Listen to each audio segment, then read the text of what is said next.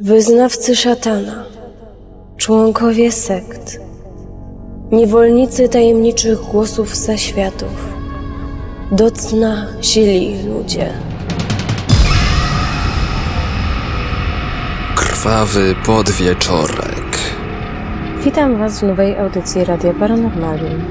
Nazywam się Persefona i będę zapoznawać Was z sylwetkami najniebezpieczniejszych seryjnych morderców we współczesnej historii świata. Kim byli? Co sprowadziło ich na drogę zła? Musicie mi wybaczyć, e, ponieważ e, dziś nie, nie, nie czuję się najlepiej, ale ponieważ zobowiązałam się do tego, że audycja będzie miała miejsce co dwa tygodnie, dlatego też nagrywam. Dzisiaj, tak jak obiecałam, zapoznacie się z sylwetką jednego z najniebezpieczniejszych, najbardziej krwawych i najinteligentniejszych morderców, jacy chodzili po naszej ziemi. Ten morderca jest y, dla mnie bardzo specyficzną postacią, ponieważ bardzo mnie zaskakuje jego postać, ponieważ z jednej strony jest osobą bardzo inteligentną, która też podążała ścieżką wykształcenia, a z drugiej strony dopuszczał się rzeczy, które w pewien sposób są niepojęte, ponieważ jego zbrodnie były niezwykle krwawe. Oczywiście mowa o Teodorze Robercie Bandim, który urodził się 24 listopada 1946 roku w Burlington w stanie Vermont. Jeżeli chodzi o jego postać, przez e, specjalistów zajmujących się seryjnymi mordercami, jest uważany za najgroźniejszego zabójcę w historii Stanów Zjednoczonych. Bardzo ciekawe jest również to, że udało mu się w trakcie swojej działalności zmylić najbliższych przyjaciół, jak i swoją rodzinę. Nikt y, z jego najbliższych osób nie podejrzewał go o to, czego dokonywał. Kiedy Ted Bundy został aresztowany, jego Przyjaciele byli tak bardzo zaskoczeni, ponieważ e, kiedy jeszcze trwały poszukiwania, żartowali, że haha, może tym facetem, o którym mówią w mediach, jest właśnie Ted. No i właśnie kiedy okazało się, że to jest właśnie Ted, e, ci ludzie byli w szoku. Będę o tym jeszcze mówić, natomiast przyjrzyjmy się, jak to wszystko się zaczęło. Siądźcie wygodnie, przenosimy się do 1946 roku. E, młoda, dwudziestokilkuletnia Louise zachodzi w ciążę i rodzi synka, w domu samotnej matki. Mieszka tam przez trzy miesiące, po czym wraca do rodziców, do Filadelfii. Eleanor nie chce ujawnić faktu, że Ted jest jej własnym synem, ponieważ była samotną matką. To jest okres zaraz po wojnie. Wiadomo, że wtedy mentalność ludzi była troszeczkę inna niż w naszych czasach. E, w każdym razie wszyscy myślą, że Ted jest synkiem rodziców Eleanor, natomiast ona jest jego starszą siostrą. Młoda dziewczyna przez 4 lata mieszka z rodzicami, po czym y, przenosi się do stanu Waszyngton, gdzie wychodzi za mąż za wojskowego kucharza Johniego Bandiego, który usynawia Teda i daje mu swoje nazwisko. Pewnie zastanowiłby się nad tym, gdyby wiedział, co stanie się w przyszłości, ponieważ w dzisiejszych czasach nazwisko Bundy kojarzy się o dziwo nie z Alem, ale właśnie z Tedem. Dorastający Ted y, był zdolnym uczniem Woodrow Wilson High School. Był aktywnym działaczem kościoła metodystów. Y, w ogóle jego rodzina y, była rodziną wierzącą, co w późniejszym czasie, w wywiadzie, który został przeprowadzony z Tedem parę godzin przed jego śmiercią, Ted wspominał i bardzo podkreślał, że w tamtym okresie było to dla niego bardzo ważne. Jeżeli chodzi o szkołę średnią, Ted był bardzo dobrym uczniem, jednak nie wyróżniał się. Koledzy i koleżanki traktowali go dobrze, ale uważali go za swoistego odmieńca. Niemniej e, nie dokuczano mu z tego względu. Był raczej nieśmiały oraz skryty i co bardzo ważne i co jest podkreślane przez e, psychiatrów oraz psychologów badających przypadek Teda Bandiego, nie nawiązywał bliskich relacji z innymi dziećmi. Jedyną osobą, która pozostawała autorytetem dla Teda, była osoba, którą uważał za swojego ojca, czyli tak naprawdę jego dziadek. E, niestety jednak Ted, mieszkając ze swoją matką i jej mężem, wtedy jeszcze uważając, że jest to jego siostra, e, nie utrzymywał tak bliskiego kontaktu, jak by chciał, ponieważ jego ojciec mieszkał na drugim końcu kontynentu. Bardzo wiele zmienia się w momencie, kiedy jako nastolatek Ted odkrywa, że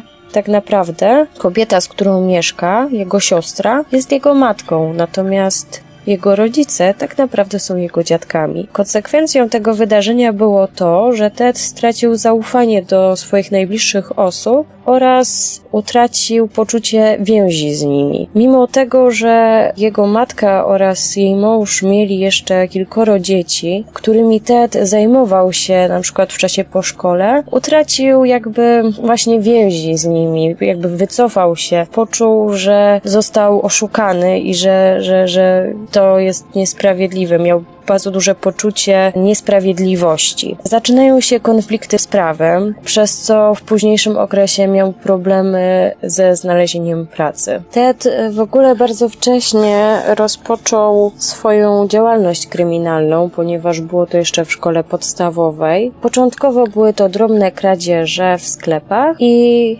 Potem ten kaliber winy i zbrodni rozrastał się. Dwukrotnie został aresztowany, e, jednak jego rejestr kryminalny uległ w późniejszym okresie zatarciu. W 1996 roku e, zostaje on przyjęty na Uniwersytet w Seattle. Wtedy zachodzi ogromna odmiana. E, staje się czarujący, zawsze jest nienagannie ubrany, jest bardzo dobrym studentem i jest bardzo dobrze odbierany przez otoczenie. Warto też wspomnieć, że bardzo intensywnie zajął się nauką języka chińskiego i podjął się też prac w trakcie nauki. Początkowo e, był chłopcem na posyłki, później niższym urzędnikiem, jednak nigdy nie utrzymywał się długo na żadnym z tych, z tych stanowisk. Niektórzy pracodawcy w tamtym okresie wspominają że Ted był mało konsekwentny w tych pracach, które wykonywał. Nie uważano go też za godnego zaufania. Jednak mimo wszystko właśnie na nauce Ted skupiał się najbardziej, co jest też znamienne, ponieważ e, uważa się, że osoby, które zostają seryjnymi mordercami, bardzo płytko podchodzą do swoich obowiązków, podejmują czynności bardzo powierzchownie i właśnie między innymi takie podejście będzie później znamienne, jeżeli chodzi o proces TEDa i on za to trochę odpokutuje. W szkole utrzymywał wysoką średnią ocen i w 1967 roku zaczyna się związek uczuciowy, który spowodował, że całe życie Teda zmieniło się o 180 stopni. Jeżeli chodzi jeszcze o życie uczelniane Teda, Ted był bardzo lubiany przez wykładowców Kobiety uważały, że jest bardzo przystojny i bardzo często zwracały na to uwagę. Jednak e, przy bliższym poznaniu Teda e, zauważano, że jest on bardzo płytką osobą. Mimo tego Ted e, zatrudnił się w linii zaufania dla samobójców.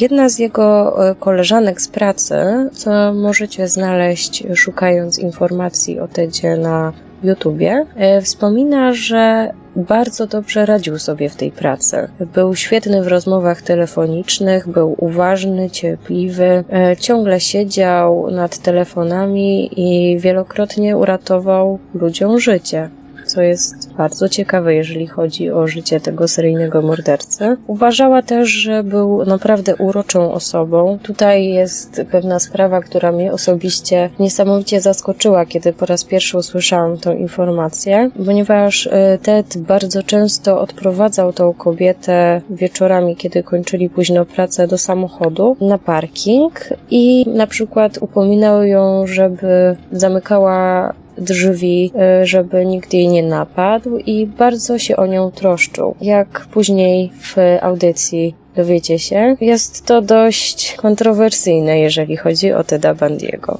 Inny e, znajomy Teda z czasów studiów e, wspomina po latach, że Ted Bundy był bardzo charyzmatyczną osobą. Chłopak, e, znaczy mężczyzna już w tym materiale, z którego e, czerpałam tą informację, e, bardzo zazdrościł Tedowi tego, że był przystojny.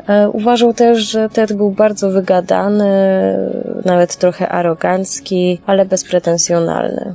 No ale wróćmy do historii z dziewczyną. Była to kobieta marzeń Teda. Wyznał jednej ze swoich koleżanek, że jest to jego ideał kobiety. Piękna, bogata, ciemnowłosa, bardzo lubiana i Ted był w niej bardzo zakochany. Bundy e, chodził z tą dziewczyną przez rok, jednak właśnie po roku e, znajomości zaczęła mieć wątpliwości co do tego związku, ponieważ uważała, że Ted nie dąży do żadnych e, celów. Bardzo interesował się polityką, marzył o karierze prawnika, ale nie dążył do niczego konkretnego i efektem tych przemyśleń było zerwanie, którym Ted był dosłownie zdruzgotany. Ted miał prawdziwą obsesję na punkcie swojej dziewczyny. Obsesja ta trwała praktycznie do końca jego życia. Dlaczego? Dowiecie się później. W okresie ponieważ oni do siebie później wrócili, ale w okresie y, zerwania Ted y, pisał listy do swojej byłej, ale ona nie była nim kompletnie zainteresowana. Kiedy spotkali się dwa lata później, Ted objawił jej się jako zupełnie nowa osoba, student prawa, człowiek sukcesu, przyszły prawnik, pracujący na rzecz partii republikańskiej stanu Waszyngton. Nowa twarz Teda bardzo spodobała się kobiecie i postanowiła ona, że od odnowią ich relacje. Nowy lepszy Ted y, wkrótce oświadcza się swojej dziewczynie, jednak dwa dni po tym wycofuje się ze wszystkiego, zrywa zaręczyny oraz wszelki kontakt. Później zwracano uwagę na to, że większość ofiar Teda miała długie, proste włosy z przedziałkiem po środku i wyglądały one właśnie jak jego pierwsza narzeczona, na temat której miał obsesję. W życiu Teda nastał czas, w którym wszystko zaczęło się zmieniać. Badacze jego działalności, psycholodzy, psychiatrzy, dziennikarze dzielą się na kilka obozów, które różnie uważają co do tego, e, kiedy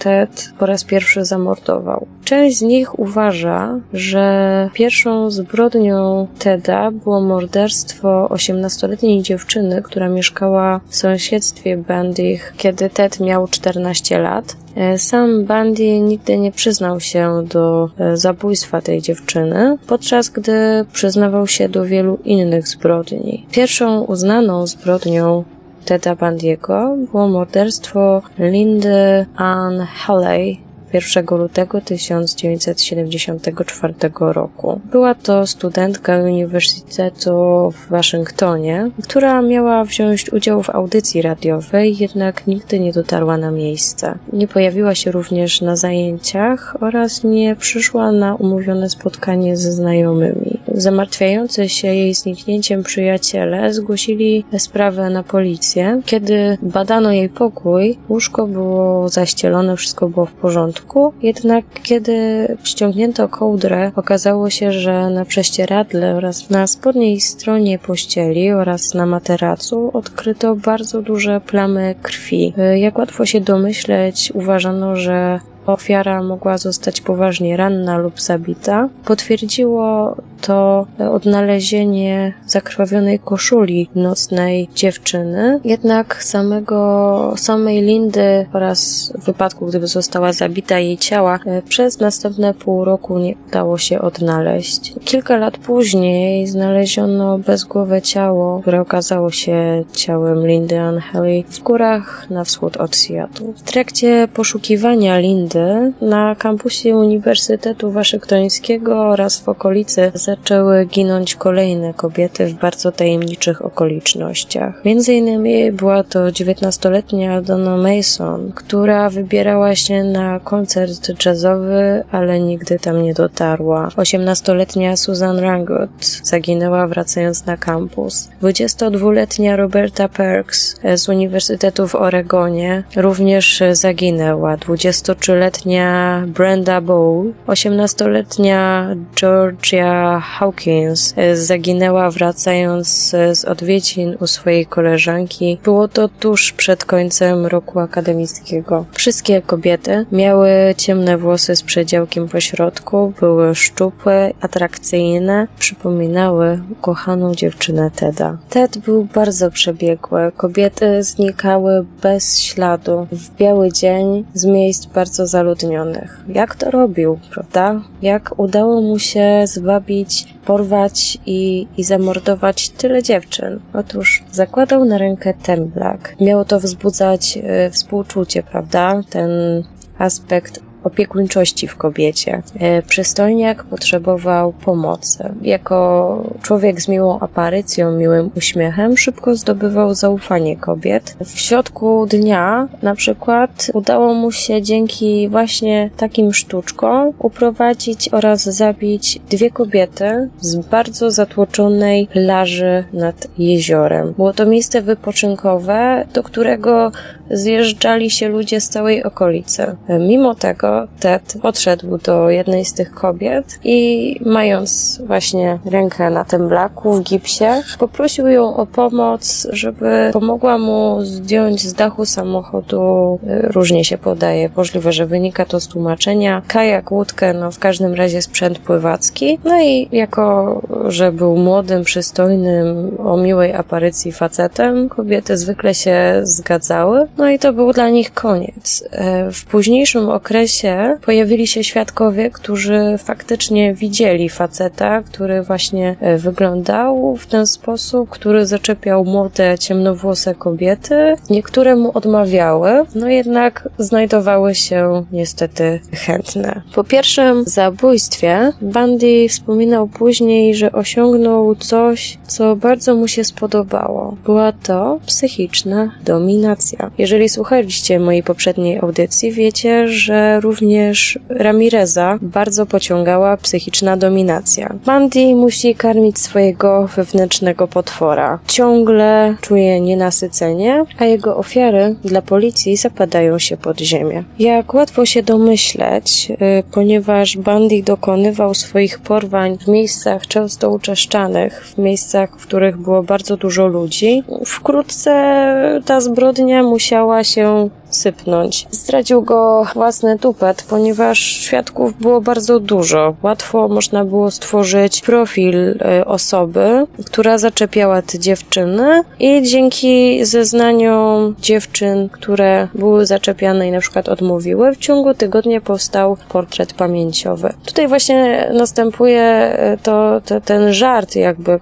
towarzyski przyjaciół Teda, ponieważ właśnie kiedy zaczęto ujawniać w mediach ten, ten um, portret pamięciowy porywacza, jego znajomi zaczęli sobie żartować, że ha, ha, ha, bardzo podobny do Teda. Jak się okazało, żarciki stały się ciałem. Jednak e, miła powierzchowność Bandiego, to, że był bardzo lubiany, to, że był bardzo przebiegły, spowodowało, że jeden z jego przyjaciół e, wspomina e, po latach, Y, że mimo tego, że wiedziano, że podejrzany ma na imię Ted, jeździ Volkswagenem, Garbusem, to nikt nie podejrzewał Bandiego. Nikt nie wierzył w to, że to może być Ted. Wszyscy myśleli, że to jakiś po prostu zbieg okoliczności i to nie może być ich kumpel Ted. Jesienią 1974 roku Bundy przenosi się do Utah i zaczyna y, uczęszczać na Uniwersytet w Salt Lake City. W tym samym czasie, kiedy tam się znajduje, zaczynają ginąć dziewczęta z przedmieści. Bundy okazuje się, jak to określili później policjanci, ludzie zajmujący się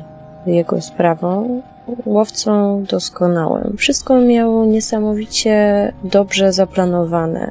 Stosował określone metody działania, miał plan, który miał bardzo dużą skuteczność e, i dzięki temu udawało mu się wodzić policję za nos i unikać przez bardzo długi okres czasu konsekwencji. Niestety dla Bandiego w listopadzie 1974 roku popełnia pierwszy punkt. Jest to dość znamienny błąd, ponieważ właśnie przez niego został tak naprawdę skazany, ponieważ w Stanach Zjednoczonych, jeżeli chodzi o zbrodnię o charakterze kryminalnym, należy w 100% udowodnić winę osoby, która jest skazywana. I właśnie ta sprawa, o której teraz powiem, spowodowała, że 100% zostało osiągnięte. Młoda dziewczyna, Carol Derens, mieszkająca w Salt Lake City, do swojego auta i spotkała młodego, przystojnego mężczyznę, który przedstawił się jej jako policjant i poinformował, że ktoś chciał włamać się do jej auta. Zdenerwowana Carol prowadzona została do swojego samochodu, jednak y, w pewnym momencie zorientowała się, że nie jest to ta droga, tylko idą na ty tyły sklepu. Kiedy zapytała się u policjanta o co chodzi, y, on namawia ją, żeby wsiadła do samochodu, ponieważ należało spisać protokoły i inne ważne sprawy związane z y, tym włamaniem. Kiedy nagle policjant chce założyć jej kajdanki na ręce, dziewczyna odkrywa bardzo trzeźwo, że no coś tutaj jest nie tak, no bo przecież to nie ona się włamywała, tylko, tylko jakiś tam przestępca. Mm, wyskakuje z jadącego samochodu i ucieka. Ted jednak jest niezmordowany. Jego demony, e, które siedzą w jego, w jego wnętrzu, nadal żądają krwi. Przez kolejne 7 miesięcy w Utah i Colorado znika kolejne 6 kobiet. 16 sierpnia kończy się dobra passa Teda kiedy krąży po okolicy w swoim słynnym Volkswagenie, zauważa go emerytowany policjant. Zatrzymuje Teda i oskarża o posiadanie skradzionego mienia. Później, kiedy następuje okazanie, Carol rozpoznaje go na zdjęciu, a Ted dostaje 15 lat za próbę jej uprowadzenia. Dzięki wyciągom, które uzyskano z kart bankomatowych, które używał Bundy, policja ustaliła, że przebywał on w tych miejscach, w których znikały kobiety w okresie roku 1975. W efekcie Bundy został również oskarżony o morderstwo. Zaczynają pojawiać się ciała ofiar Teda. Między innymi w lesie w Waszyngtonie znaleziono tak zwany grave Graveyard of Bones, czyli cmentarzysko kości. E, były to miejsca, w których odnaleziono fragmenty ciał zaginionych kobiet, które po różnych detalach udawało się zidentyfikować. E, co ciekawe, część z nich na przykład nie posiadała głów, ponieważ Bandy, jak później się przyznał, lubiał sobie e, zabrać ze sobą taką pamiątkę. Później udaje się też odnaleźć w innych miejscach ciała. Odnajdują je na przykład turyści, którzy którzy spacerują po górach w pobliżu Salt Lake City, udało się ustalić, że większość z nich została uderzona tępym narzędziem w głowę, zgwałcona w sposób standardowy oraz niedozwolony w wielu stanach Ameryki północnej i również wykorzystana, kiedy już y, umarła, czyli doszło do aktu nekrofilii. Bundy zostaje przewieziony do więzienia w Colorado y, na rozprawę i postanawia, że będzie swoim własnym prawnikiem, ponieważ studiował prawo. Tutaj możemy zauważyć, jak inteligentnym człowiekiem był Ted, ponieważ wiedział, że w momencie, kiedy będzie swoim własnym prawnikiem, bez problemu będzie mógł y, odwiedzać bibliotekę, która znajdowała się przy budynku sądu. Była to oczywiście biblioteka prawnicza i Ted uważał, że musi z niej korzystać, żeby móc przygotować się do swojego procesu. Ponieważ była ona o wiele gorzej strzeżona niż jego cela, w pewnym momencie udało mu się w czerwcu 1977 roku uciec przez okno biblioteki. Udaje się w stronę wzgórz y, okolicznych. Zmieszany w tłum ludzi na ulicach jest praktycznie nie do wyśledzenia przez policjantów, którzy wkrótce odkrywają jego ucieczkę. Jest bardzo dumny ze swojego wyczynu. Oszukał policję i praktycznie przez tydzień ukrywa się w okolicznych lasach, y, śpi w opuszczonych y, chatach i podkrada jedzenie turystom. Ponieważ seryjnych morderców cechuje taki specyficzny e, rodzaj dumy, również w tym wypadku mamy do czynienia z dość specyficzną sytuacją, ponieważ ponieważ Ted pewien, że oszukał policję, pewien, pewien, że jest ponad wszystkimi, wraca do Aspen, kradnie auto i podobnie jak wspomniany już wcześniej przeze mnie z poprzedniej bohater mojej audycji Ramirez Bundy również ma pecha. Jedzie skradzionym samochodem i wpada na blokadę drogową. Oczywiście zostaje złapany i osadzony w areszcie, e, a potem skierowany do więzienia stanowego. Mm, jego ochrona zostaje znacznie wzmocniona, ale Tedowi to nie przeszkadza i ponownie planuje możliwość ucieczki. Znamienne dla tego seryjnego mordercy jest to, że praktycznie przez cały okres jego czynnego działania zawsze coś planował, zawsze miał jakiś pomysł na to, w jaki sposób móc pokombinować, móc tutaj coś zrobić, tutaj w jakiś sposób dojść do, do, do, do pewnej sytuacji, która coś mu umożliwi. To jest również jeden z ważnych aspektów tego, że Ted Bundy był bardzo inteligentną osobą, a tym samym niesamowicie niebezpieczną. 30 grudnia miało miejsce bardzo znamienne zdarzenie, ponieważ Tedowi Bandiemu po raz drugi udaje się uciec wymiarowi sprawiedliwości. Jak to się stało? W trakcie swojej odsiadki Bandy bardzo schudł, dzięki czemu z łatwością przecisnął się przez jeden z otworów przy dachu, wszedł na niego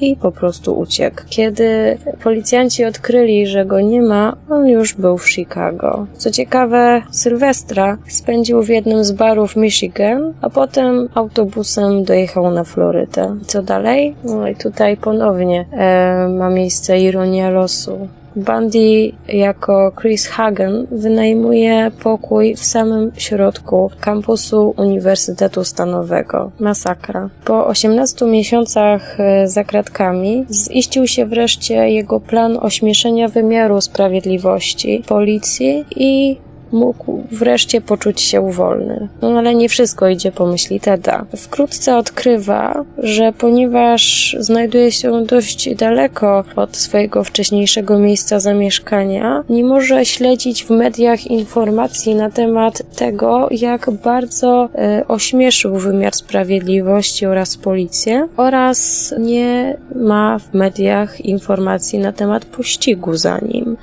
a on bardzo chciał być w centrum uwagi. Bundy czuje, że jest znowu zwykłym anonimowym człowiekiem, a nie wielkim, groźnym, złym przestępcą, który morduje kobiety i jest o nim głośno. Bardzo się źle z tym czuje. A co się dzieje, kiedy przestępca źle się czuje? Budzi się w nim krwiożerczy demon. A ten demon, który teraz obudził się w Tedzie, był jednym z najbardziej niebezpiecznych i krwawych demonów w historii świata. Jest to to, co zrobił Ted, przechodzi moje wyobrażenie o zbrodniach innych morderców. Mianowicie, 14 stycznia 1978 roku o trzeciej nad ranem młoda studentka Nina Lurie e, wracała do swojego akademika. Nagle w drzwiach minęła się z jakimś kolesiem. Młody, nawet przystojny, tylko Dlaczego miał w ręce jakiś długi przedmiot? Hmm, dziwne. Postanowiła, że uda się do zarządcy akademika i zgłosi mu, że był tutaj jakiś facet. Kiedy wyszli razem z zarządcą na korytarz, nagle z pokoju obok wyszła cała zakrwawiona Karen Chambler. Nie pozostało im nic innego, jak wezwać policję, która po przybyciu odkryła na miejscu masakrę. Dwie osoby zostały zabite, dwie ciężko ranne, ponieważ inna studentka przeszkodziła Bandiemu w jego zamiarach. Ale dlaczego ja uważam, że to jest takie straszne? Ponieważ to jest po prostu bezczelne. E, Bandy wszedł bez żadnego problemu do damskiego akademika i dokonał kompletnej masakry na czterech kobietach, z czego dwóm, dwóm udało się przeżyć. Jedna z kobiet została bardzo ciężko pobita, została pogryziona, co nie jest, y, co bardzo pomogło w późniejszym okresie w ustaleniu, że właśnie sprawcą tego zdarzenia był Ted, ponieważ odbicie y, dentystyczne uzębienia y, może być z równym powodzeniem wykorzystywane w kryminologii jak badanie linii papilarnych. I właśnie ustalenie tego ugryzienia i porównanie go z odbiciem uzębienia Teda spowodowało że był to jeden z koronnych dowodów przeciwko niemu. Policja weszła do pokoju pierwszej e, z ofiar. Zastała tam uduszoną kobietę, na której szyi znajdowała się bardzo ciasno zawinięta pończocha. Jej czaszka była kompletnie roztrzaskana e, jakimś narzędziem, a cała kobieta była bardzo ciężko pobita.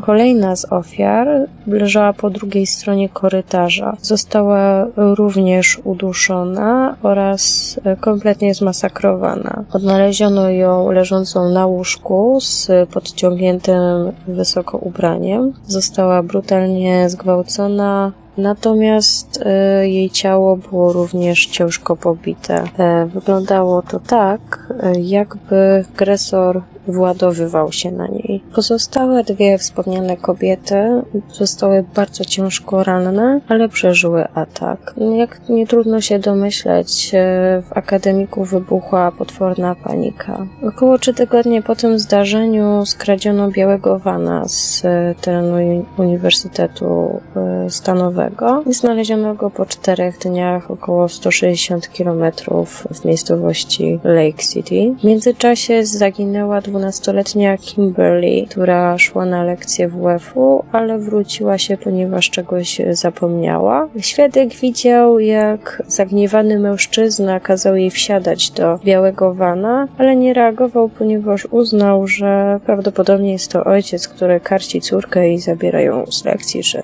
coś w tym stylu. Po prostu nie zdziwił się. Inny świadek zeznał, że widział mężczyznę, który wściekle skręcał z autostrady, krzycząc na swojego pasażera.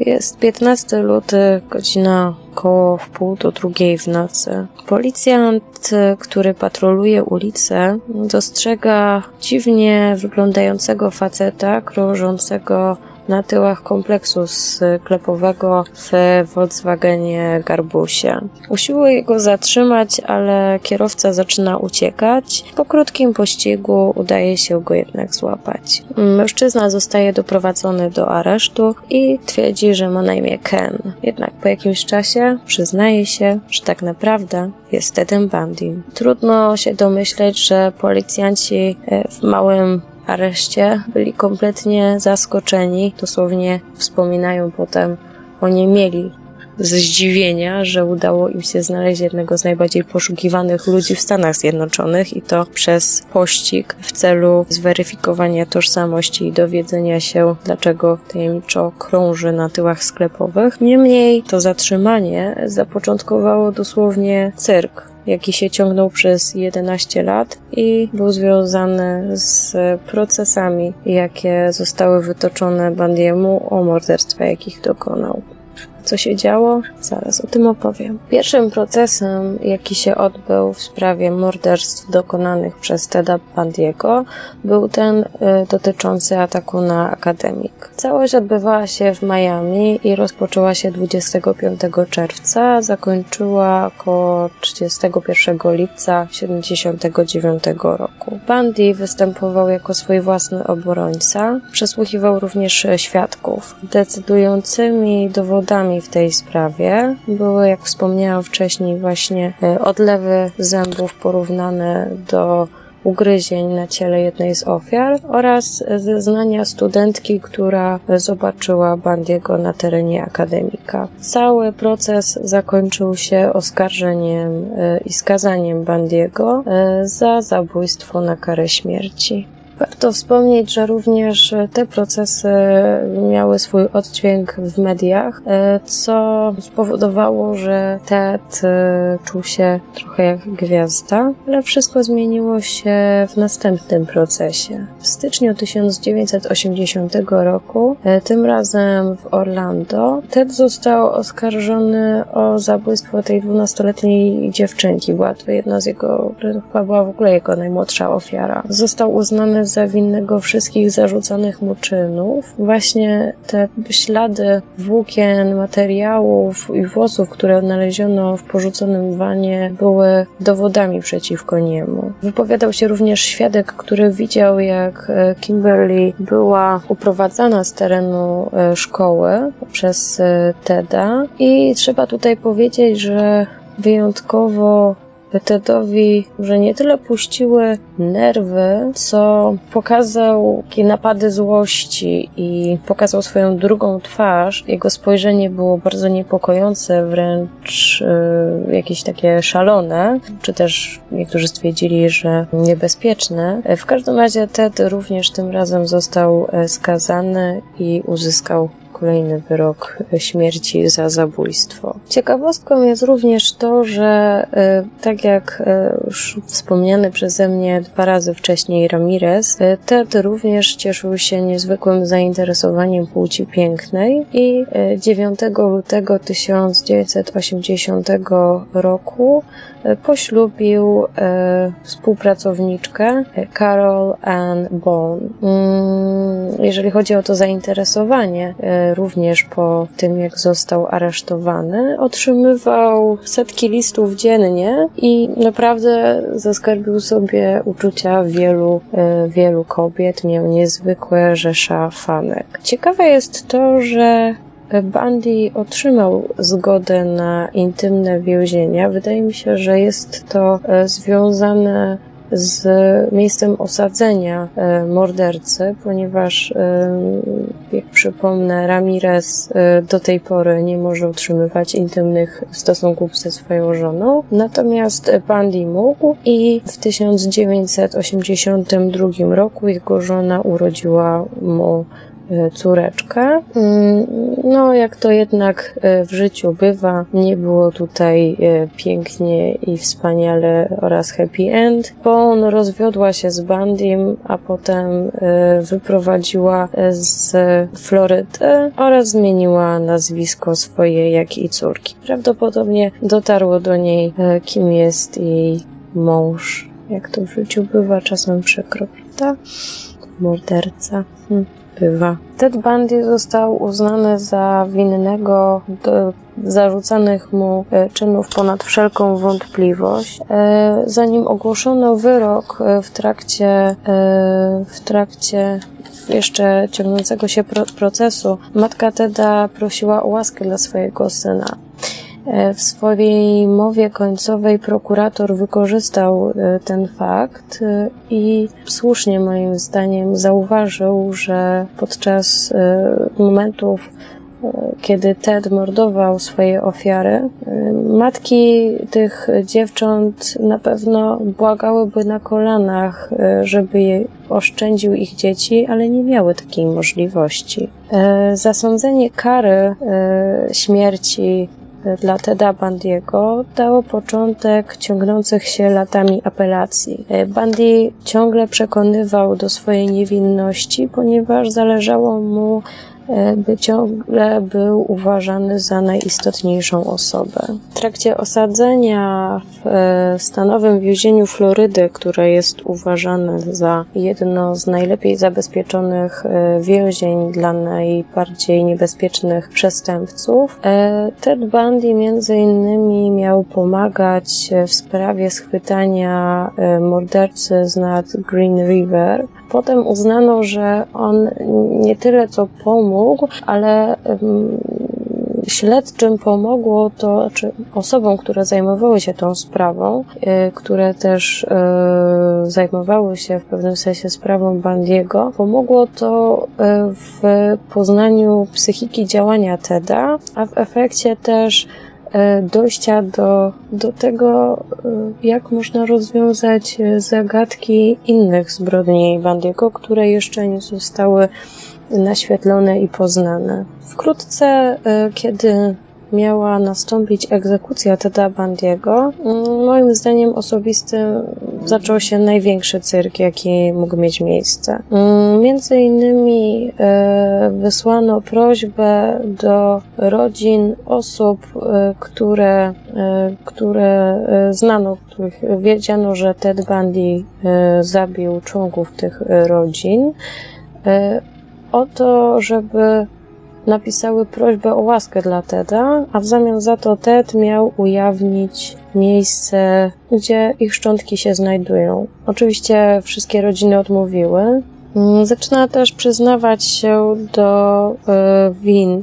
Myślał, że to spowoduje, że wyrok zostanie oddalony w czasie, ponieważ y, zainteresowanie, które y, w efekcie miało się pojawić, spowodowałoby, że, że, że chęć uzyskania informacji przesunęłaby datę egzekucji. Oczywiście nie przyniosło to oczekiwanych przez Bandiego rezultatu. Bardzo ciekawym faktem faktem jest, że e, próbował też zmiękczyć swój wizerunek w mediach. W noc poprzedzającą e, egzekucję udzielił bardzo ciekawego wywiadu e, doktorowi Jamesowi Dobsonowi, w którym to wywiadzie przyznawał się do e, nawrócenia się, żalu za zbrodnie oraz e, uważał, że całą winę za zaistniałą sytuację, za morderstwa, za, za zbrodnie e, ponosi ciężka pornografia, jaką oglądał będąc młodym. Zwraca uwagę w tym wywiadzie również na to, jak brutalne stały się media, jak brutalne stały się filmy i jak plastyczny jest obraz w nich przedstawiany. I muszę powiedzieć, że ten wywiad, e, zrobiony parę godzin przed śmiercią Bandiego, naprawdę robi duże wrażenie, bo to, co on tam mówi, szczególnie właśnie jeżeli chodzi o sprawę pornografii i wpływu na psychikę młodych ludzi, jest kurczę bardzo w sumie mądre i, i, i to jest zaskakujące, że, że ten człowiek, który dokonał takich strasznych zbrodni, mówi takie słowa. Bardzo Wam polecam ten wywiad, jest dostępny y, w języku polskim. Postaram się go po audycji zamieścić na forum. No i polecam go obejrzeć, bo naprawdę robi to dość spore wrażenie. Podobno Ted Bundy rozważał odebranie sobie życia, mm, ale nie zrobił tego. Egzekucja miała miejsce 24 stycznia 1989 roku o godzinie 7.06 rano. Ted Bundy został stracony na krześle elektrycznym, które nazywane jest Old Sparky. Oficjalna godzina jego śmierci to 7.16.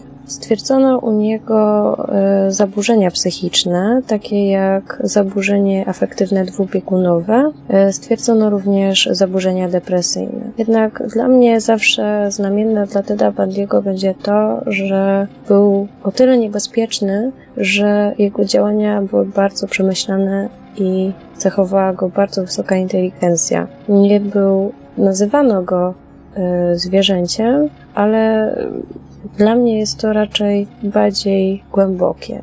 To jeszcze nie koniec, ponieważ parę lat temu pojawiła się informacja, że w więzieniu stanowym na Florydzie, w sali, w której doszło do egzekucji Teda Bandiego, straszy jego duch. Jest to bardzo ciekawe, ponieważ e, informacja ta wyciekła z, mm, z raportów więziennych i strażnicy pracujący w tym e, więzieniu masowo się zwalniali. E, władze więzienia bardzo dbały o to, żeby te informacje się nie wydostały na zewnątrz, no ale jednak wyciekły. Ja osobiście chyba raczej nie chciałabym sprawdzić, czy to prawda, ale może kiedyś ktoś sprawdzi. To jest bardzo ciekawe w sumie, bo e, skoro tak bardzo zależało mu na ukazaniu swojego ukorzenia, twierdził, że się nawrócił, a jednak jego duch e, widocznie nie może zaznać spokoju. Jako ciekawostkę na koniec powiem Wam, że zachowały się samochody, którymi jeździł Bundy. Na przykład parę lat temu w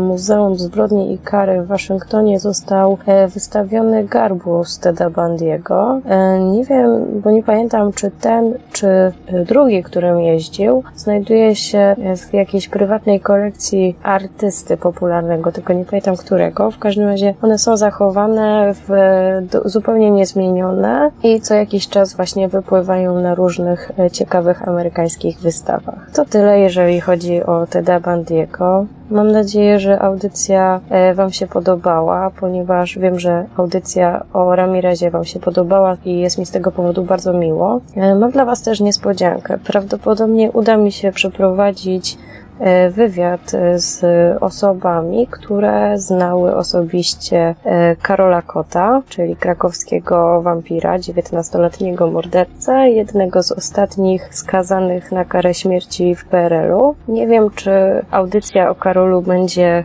za dwa tygodnie, czy za miesiąc, ale o Karolu Kocie na pewno będę mówić. No i cóż, do usłyszenia. Jeżeli macie jakieś pytania, wiecie co robić. Pozdrawiam. Persefona.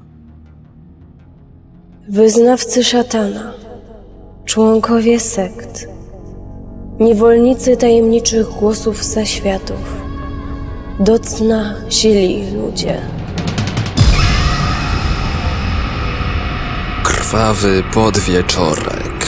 Audycję przygotowała Persefona dla Radia Paranormalium. Jeśli chcesz o coś zapytać, skontaktuj się ze mną na forum Radia Paranormalium pod adresem radio.paranormalium.pl.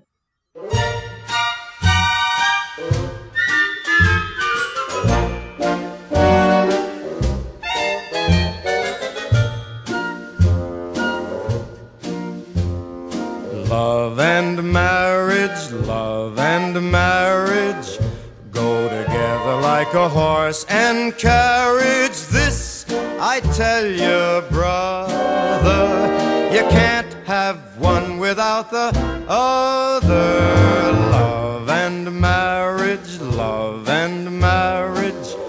It's an institute you can't disparage. Ask the local gentry, and they will say it's elementary. Try, try, try to separate them. It's an illusion. Try, try, try, and you will only come to this conclusion love and marriage, love and marriage go together like a horse and carriage. Dad was told by